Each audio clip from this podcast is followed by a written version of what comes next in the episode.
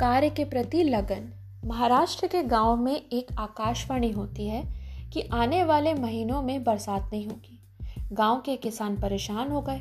सभी लोग खेती बाड़ी छोड़कर शहर में रोज़गार की तलाश में चले गए।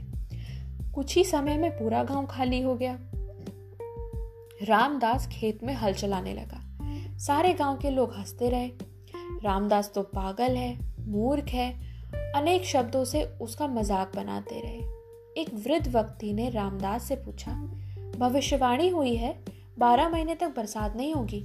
तुम हल क्यों चला रहे हो? हल चलाने से क्या फ़ायदा? जब पानी ही नहीं होगा तो फ़सल होगी ही नहीं।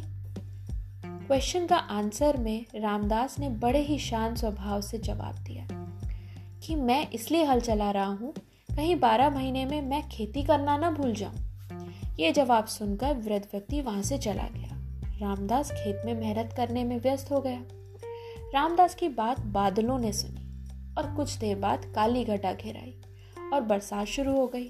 सभी लोगों को आश्चर्य हुआ कि आकाशवाणी हुई थी।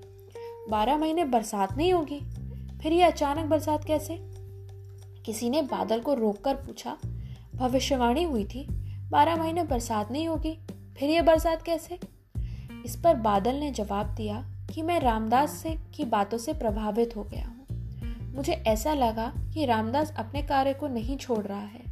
वो बारह महीने का इंतज़ार इसलिए नहीं कर रहा है कहीं वो खेती करना ना भूल जाए। इसलिए मैं भी बरस रहा हूँ। कहीं बारह महीने में मैं बरसना ना भूल जाऊँ।